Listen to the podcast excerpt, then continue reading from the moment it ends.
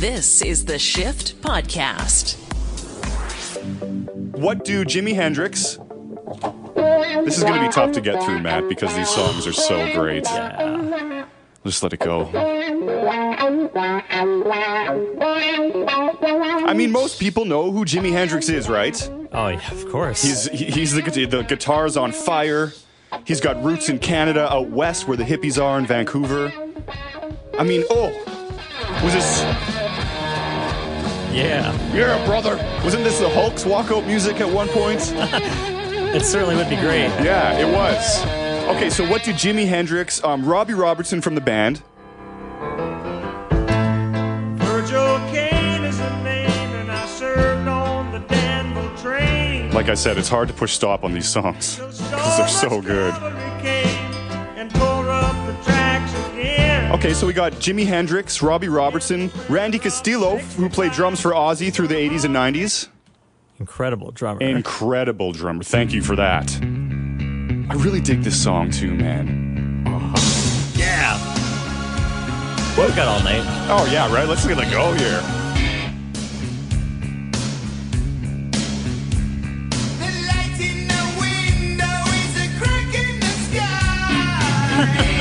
That's what I wanted to hear, that guitar right there. Oh, yeah. It's okay. We, we got Jimi Hendrix, Robbie Robertson, Randy Castillo, and this legend, Link Wray, and his song that was the sexiest rock and roll instrumental ever, Rumble. Oh, man. Yeah, that's nasty. Oh, it's so dirty. I love it, right? Jimi Hendrix, Robbie Robertson, Randy Castillo, Link Wray all have one thing in common. They're all indigenous. Um, and part of being a good ally is learning the history and what's going on. Uh, there's a documentary called Rumble The Indians Who Rock the World. It explores the histories of indigenous rhythms in music from jazz, the blues, heavy metal. Taj Mahal had an indigenous guitar player that played for him. Canadian filmmaker Alfonso Maiorana from Quebec, who has a very long and storied career in film. He has roots in Vancouver, and the guy, he's done it all. I talked to him for about an hour, and he co directed this movie. And we got into it. Uh, It was a heavy chat about music, uh, our love for it. And while he was filming scenes um, for this movie, there was, there was a certain point when he was down south talking to some locals about the indigenous roots, and it surprised him how many black men and women had indigenous sisters and brothers. And at that point, he knew he had something. So we talked about his movie. It's called Rumble, and it does a deep dive into the influence of indigenous artists like Link Wray, Jesse Ed Davis, and Mildred Bailey. All indigenous, and all of them started something with their music. And the amount of research done on this movie must have been incredible. So it took like six to eight months of just doing research, putting everything together, and then finally getting, you know, getting the money because that was tough at the beginning. Nobody believed in it. First of all, people were like, "What? Nah, it's, it's African. Eh, no, what? It's this." You know, like they they, they didn't, you know, the the white, the white, you know, the white funders, you know, had no, you know, they didn't believe in that. Yeah. They're like, "What? No, you know." Yeah. So they thought, well, blues is African. No, it isn't. Right. It's not, man. It's not, man. It's not. like that, You know? that- this is honestly dude this is revolutionary what you're saying because when i when i first watched this uh, a few years when the year came out like it's all i think about is that connection and i just play it over like you listen to the indigenous drumming and then you play Oh, that you play that blues riff and are you kidding me? Like y- this Yeah, is it this yeah, is it. that. yeah. Yeah, I, th- I think I think the only way we were able, you know, like you know, we, we did all this research, and you, and you know, it's it, there's many ways to go. You go like the academic way, sure. Mhm. You ask professors, sure, but they'll say, you know, ah, well, you know, it's it's it's it's white or it's black. It's always that. It's either white or black. Oh, it's European and it's African. I'm not saying that blues is not an amalgamation of all that stuff. right I'm not saying that, you know, because, but it's very clear, you know, if you know music and you just have to talk to real musicians, you know, the African beat has its own beat. So whatever beat from Africa came to the U.S., North America, it was a different, you know, eight eight. It was a different beat. The indigenous beat is a four four beat. There's no, there's nothing two ways about it. Yep. So so so when so native people were there first, indigenous people were here first. And when they you know, and they were playing the guitar, the Hawaiian guitar on their lap, you know, all this kind of stuff. So they were playing it first. The beat is theirs. Now, when you get together on a plantation, people just think, oh, the plantation is just African. Well, no. Over between 33 and 50% of people on the plantations were indigenous. And the other 50 to 60% were also mixed because by the time they were on plantations in the 1800s, Right. a lot of them had intermarried. So it's it's it's just it's just you know it's just retracing the history. I'm not saying that you you, you can't you, like blues is you can't just say the blues is African. No, that's not a right statement. It's not. You know, blues is the beat is indigenous and there's African influence, there's some European influence. The same with jazz. And the voices in this, it's so important. It's that lived experience thing. to have all these incredible musicians tell the history, the real history, you know, from from Trudell, from Jesse Davis, uh, uh, tell Jesse Ed Davis' story. But people like like Martin Scorsese and Robbie Robertson and Buffy Sainte-Marie, all these great artists, when it comes from them, people should listen.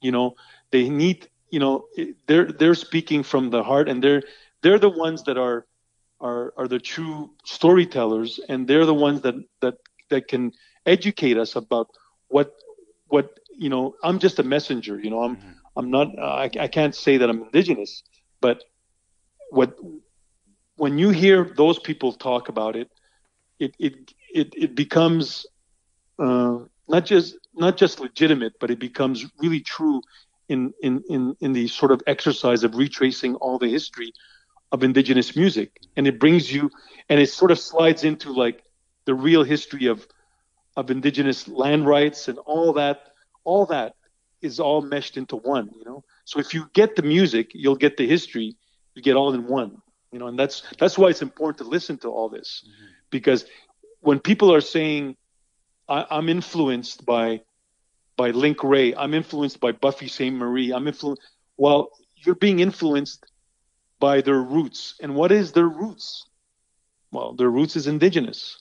So that that's really important you know? That that's why it's it's it's it's you can't have a chapter of music without the indigenous chapter in it. That's what that's what i want to say. I mean that's that's the that's why rumble is important. That's why this film was was important. That's why people like stevie salas and everybody that's in the film is, is important you know? Because people people I, I like i'm going to end it with this. Like i remember how amazing you know catherine and i would go to these festivals all of us even stevie and and young people would say uh, how proud they were.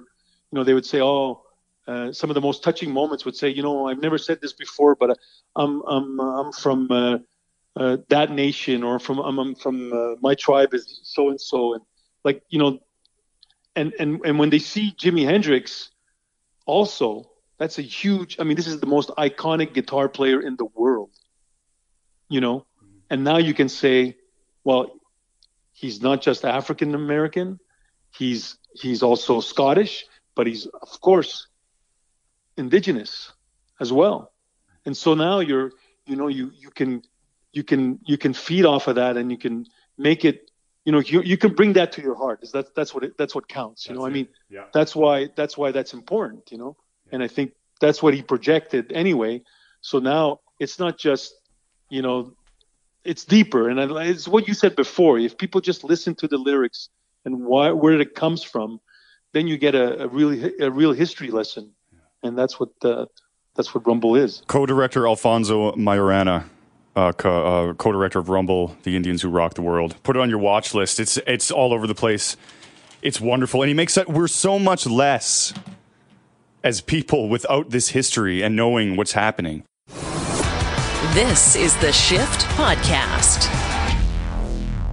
Let's talk about love, Matt.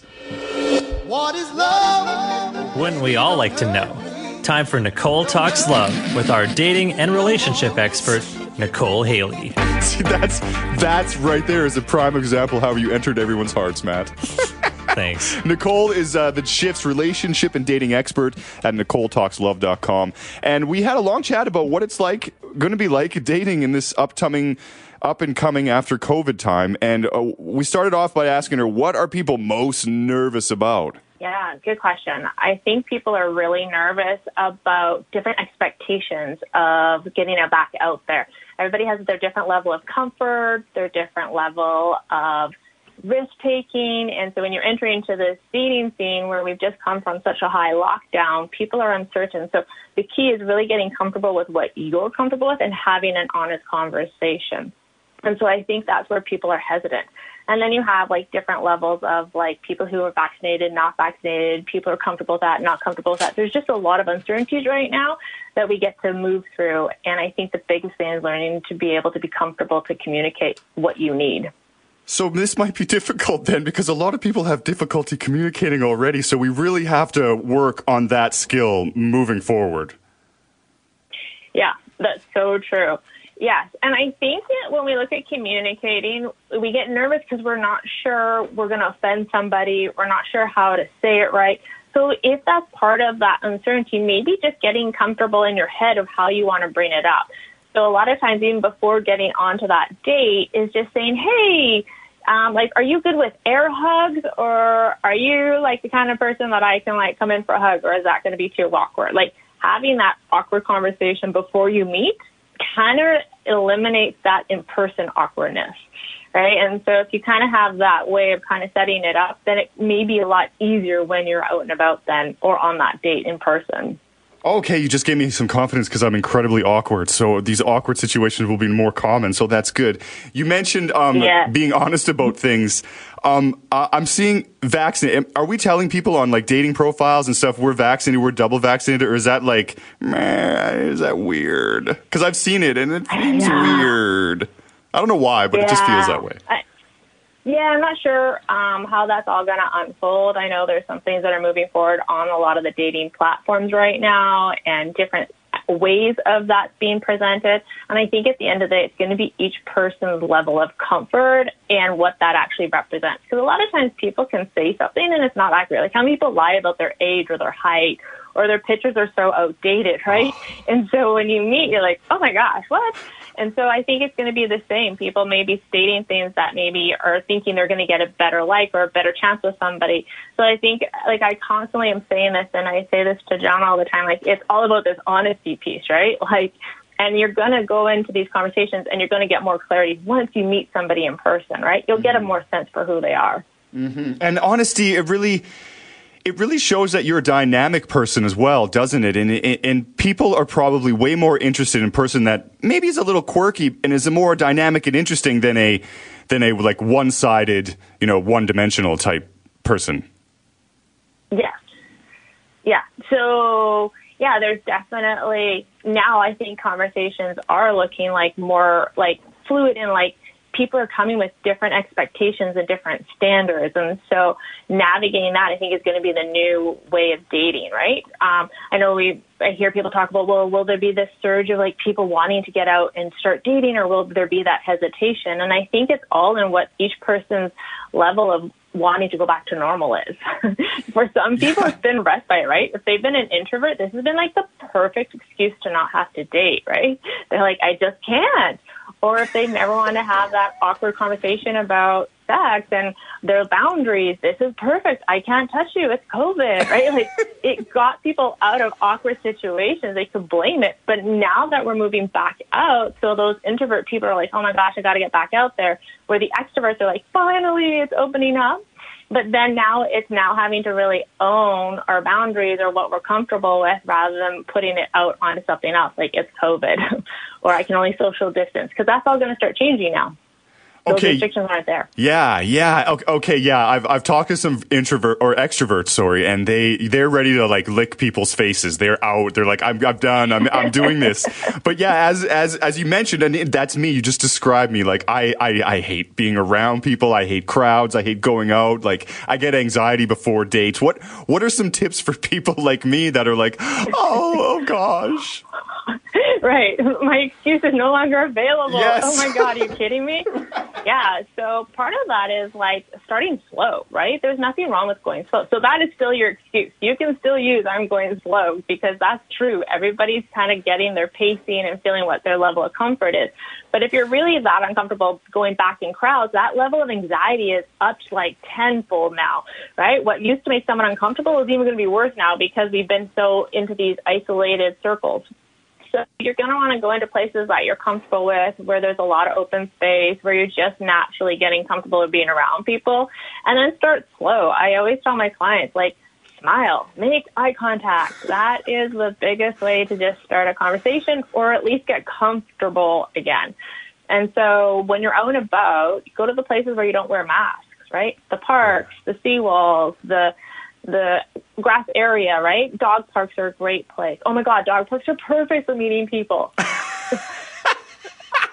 They're perfect. You know- you can use the dog as your excuse. You know what? I'm It's learning that because I have a I have a seven pound deer chihuahua that is just like a little. Everybody loves it. So yeah, you're right. And and I've noticed that lately that I've been out on more walks. It's like okay, yeah, I'm glad I rescued this dog because this is working very Yeah. well. Yes, right. It's like your own natural pickup artist. Your your dog like naturally draws people in to start a conversation, and you can make it all about the dog. So that's a good natural way, right? Being in dog parks, talking about something where you're not all this pressure on trying to interact with this one person. You can use your environment to stimulate a conversation. So really look around wherever you are and bring in the environment maybe at a farmer's market it's finally opened up and you might be like, oh my gosh, I just love picking these fresh berries from this farmer's market. Ha- Have you tried these berries yet? Right? That's a really natural conversation. Or you might be out on one of the parks. This park's so beautiful. I, it's really amazing that other people are doing picnics. Have you ever thought of doing a picnic? Like, you're taking that environment and using it as a way to stimulate a conversation, which becomes really natural, which takes the pressure off of trying to have the right line, the right pickup line, the right way to start a conversation. Okay. Yeah, because that pickup line is tough because on especially on the dating apps, Nicole, it, everybody's like, Yeah. all the profiles are like, hit me with this. It's so much like be funny, like make me laugh, clown. it's like no, Yeah. I don't want to do that. But then you feel that pressure too. So again, I really think that this the the overarching theme is just take it slow, and and people are are really nervous, and it's going to take months for them to get ready. So we we need to respect that. What else? What else do you think has changed? What has what else has COVID changed Mm-hmm. um, that we need to maybe pay attention to coming out of it, going for for dates? Which I have tomorrow, by the way, in a park with my dog. Yeah. Yeah. Yeah, yeah, do those for sure. um, I think there's also like that casual, like that hookup is going to shift a little bit. There's going to be those people that are like so excited to get back out there and finally be out. But I think that culture, that hookup is going to subside a little bit just because people are going to want to know someone more before they get intimate, before they get even physically close, like standing beside each other, right? Not even talking about kissing. We're just like standing beside each other. So I think there's going to be that slower pace because that casual may not be as strong in the beginning. It could definitely change. The one thing I think that will stay though is virtual calls.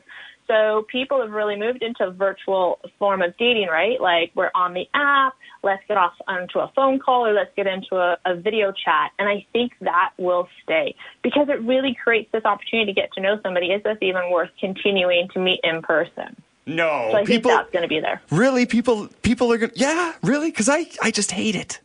But you think it's, it's Do you? yeah yeah I just yeah I can't stand it. I don't like being on cameras.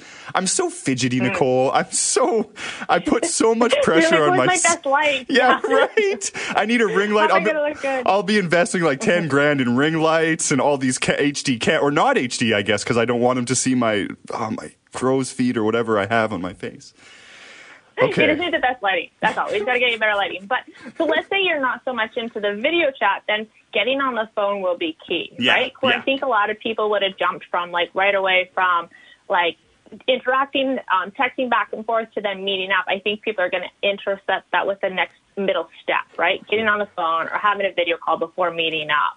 My thing about online dating though is we spend too much time online and we we don't build connection, we don't build chemistry online. We build it in person and over phone and hearing their voice. Right. We need more context. So online is not enough information. Like you said, there's so much pressure to be funny, Yeah. to keep the conversation going, to keep track of who the heck you're talking to. Like, oh, my God, gosh. overwhelming. Was this Sally or is this Margaret or is this yeah Gurpreet whoever? Um, okay, and then now to your point right there, is three like how many messages are you talking about in a dating app should I be sending before I I, I talk on the phone or meet up in person? Like th- like talk for a day or two? Like or is it? I mean, it's comfortability, but. Yeah.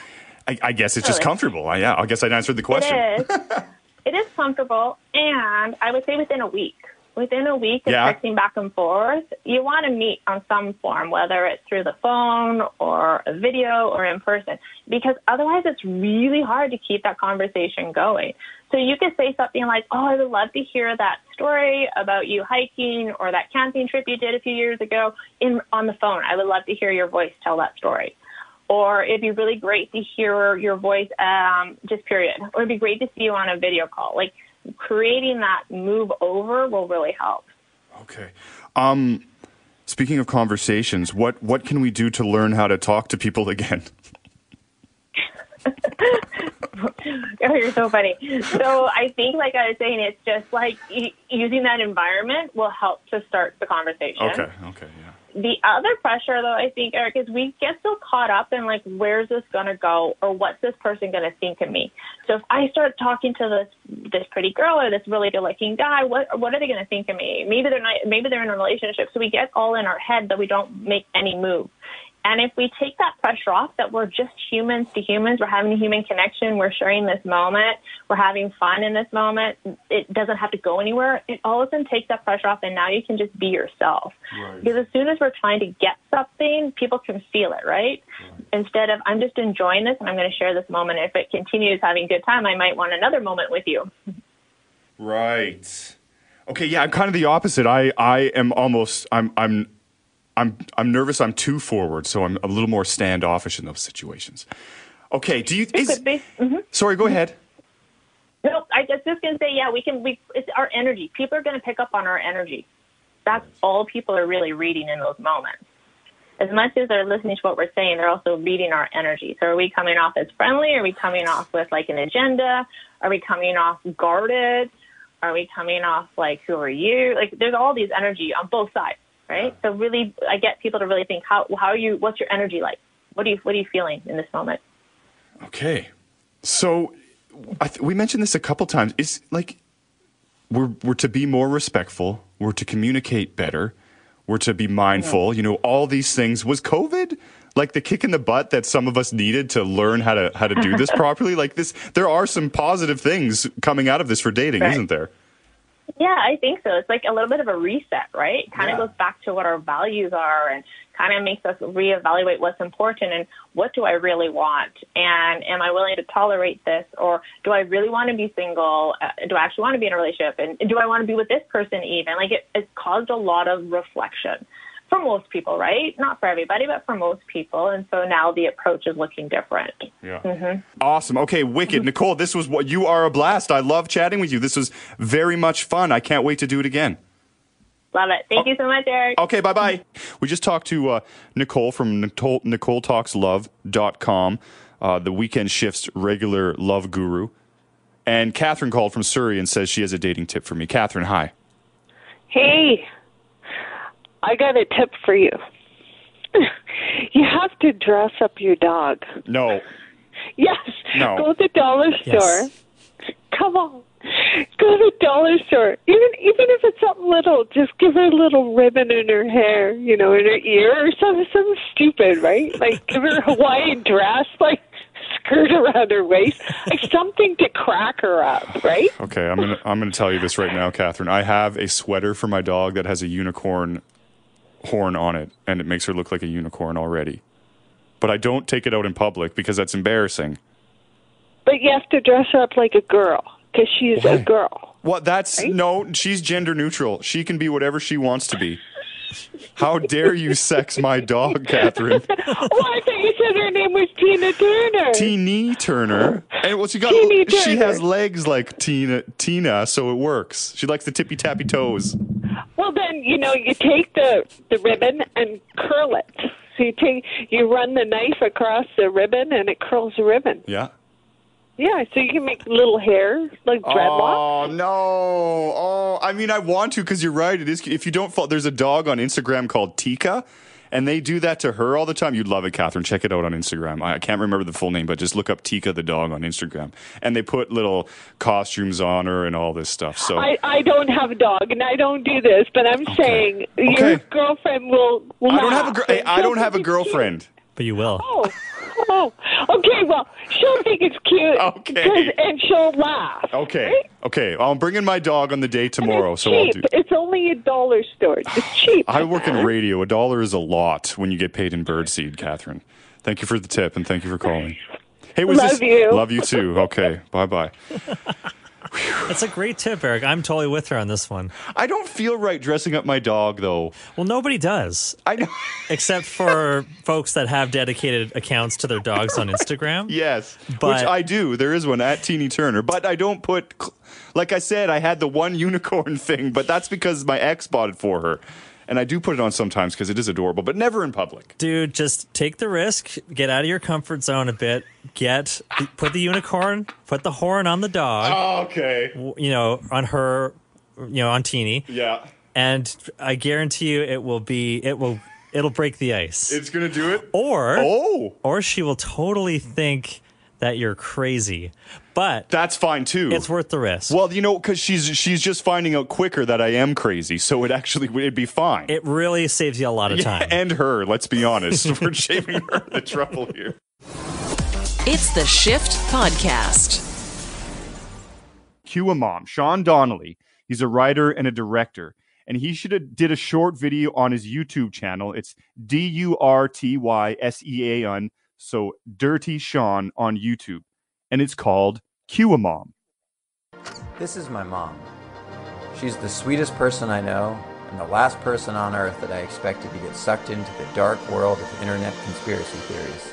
When she first started sending me videos like these, I would take the time to research whatever they were claiming and write her back with my findings, usually that they were not true at all, but she never cared because she never trusted any of my sources. I decided to just ignore all the emails and avoid talking politics whenever I saw her. But over time, it just started to seep into pretty much every conversation. Hey mom, you wearing a mask when you go out these days? I don't believe we've had a pandemic. I believe it, it was a plandemic. If you look at Rockefeller's lockstep, it was planned in 2010. It's all laid out exactly. It has to do with a new world order. Okay, that's difficult to hear, but in it he talks about his mom's conspiracy theories like that one, and in it he, she bets him that a bunch of these conspiracy theories will come true in the coming months. She ends up being wrong and owing him $700. But as you watch, you really get to know and get a sense of how nice and cool Sean's mom is, even as she talks about this stuff that she believes. Um, he even told me that everyone that meets her says she is the sweetest woman, and I have to agree. So it got me curious. What's it like when someone you love that much and that's that sweet goes down the rabbit hole of conspiracy theories? So I called up Sean to ask him what it's like dealing with his mom, and when did you notice the change in what she believes?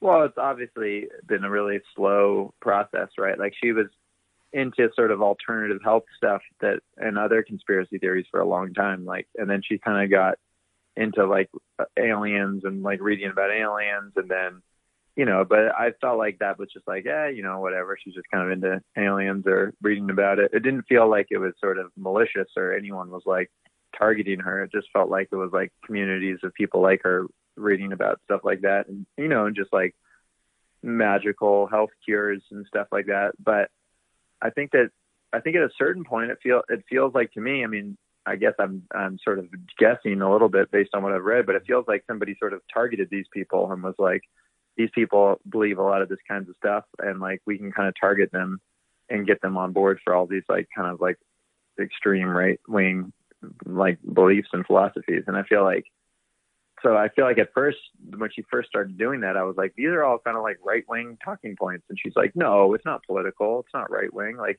she was sort of like not even aware that the stuff she was reading was political at, at first. And then I think after a few years, she kind of had been, yeah, groomed and sucked into it so much that she was like, well, yeah, I am uh, on the right and I do like Donald Trump. But like, she didn't start out that way. She started off being like, this stuff's not even political. You know what I mean?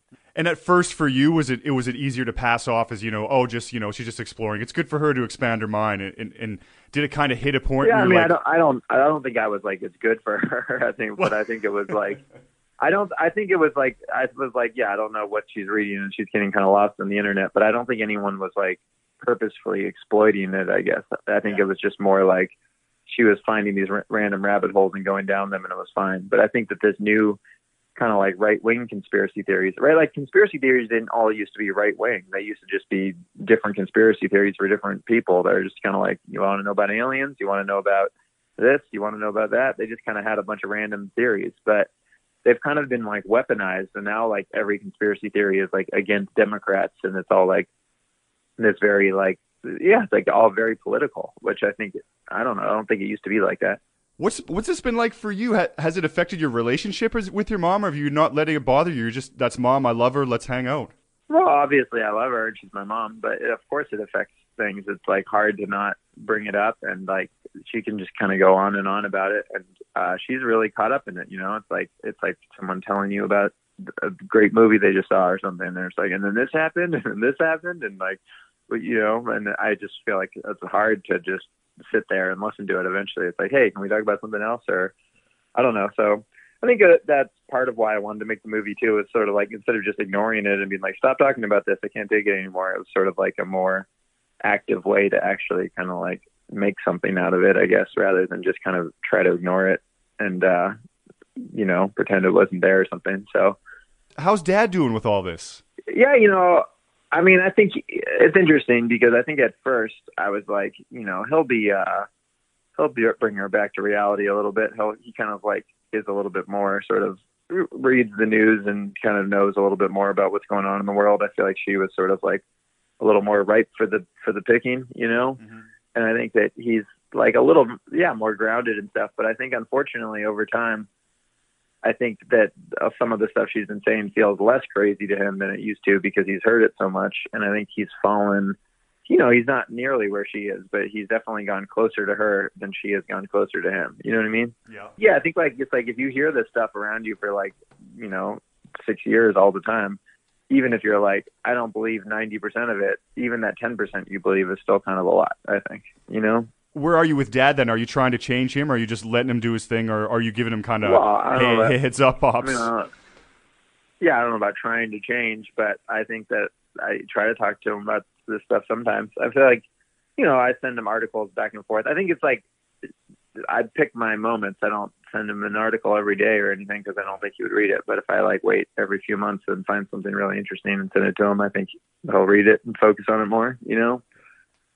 Yeah. So yeah, I kind of just I just kind of send him something when I think it's relevant or interesting. But um, yeah, I don't know. I guess it's trying to. uh It's funny because like when you have a more vague, abstract conversation with them, I think that they both kind of agree with me on most things. But I think when it comes to these heavily politicized things that are kind of like, which side are you on? This side or this side? They're kind of like more on the side of the right wing and what they've read and think the other side sounds crazy. But if you talk like not about specific people and not about a specific vote or a specific thing, and you just say, "Hey, don't you think this is a good idea?" They'll be like, "Yeah, that sounds like a great idea." so I don't think that they're really like that like different in what they think. I think it's really about like these stories that they've been um, caught up in reading. You know what I mean? so many people dealing with this. What would your what would some advice you have for those people listening that might be running through the same thing that you are with someone they love? I mean, yeah, I don't know. First of all, if I'm qualified to give anyone advice on anything, but yeah, uh, well, just pers- personal advice. Yeah, yeah. yeah, the way I think of it is sort of like I think that you know the more extreme voices that you see on the internet and stuff are like anyone in your life like this is toxic, cut them out. You know they're terrible. But I think a you know you don't want to cut out your friends and family like unnecessarily. I think that's like extreme, but also I don't think that's going to solve this problem. I think the problem is that these people are getting kind of led into these more extreme groups and beliefs. And I think if you cut them off and then they only hang out with other people that think like them and only hang out more on the internet, it, people are just going to get more and more and more extreme. So I don't think it's necessarily good on a personal level or on like a society level to like cut out a bunch of people out of your life personally, you know?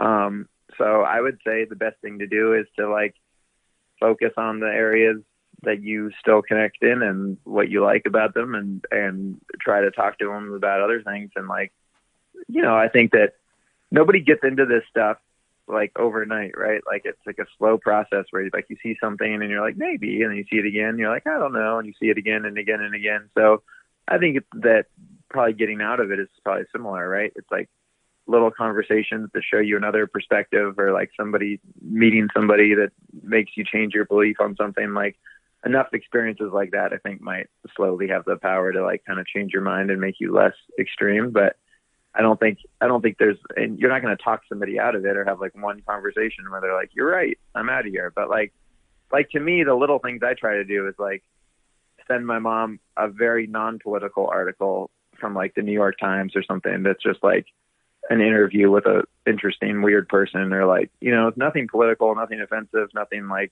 that she would disagree with so that she could like listen to it and be like that was an interesting story. And then just subconsciously i think that plants the seed that like hey this media isn't all like lies with this agenda to like be political. Like she kind of thinks the news is. The news is all like a lie to like brainwash everybody into like doing certain political things. But i i want her to be aware that like the news is not just political. Like the whole world's not so political. Like if you look at the new york times there's like science stories about you know new discoveries about black holes. And there's like interviews with musicians and there's art talk and there's dance and there's food recipes. I just think there's a lot of stuff out there that has nothing to do with politics. And i think that the more she kind of like likes and engages with that stuff and like trusts it i guess i think maybe that will help her realize that these aren't just like pure lie machines that she thinks they are Thanks for listening to the Shift Podcast. Make sure you subscribe, rate, and review the show and share with anyone you like.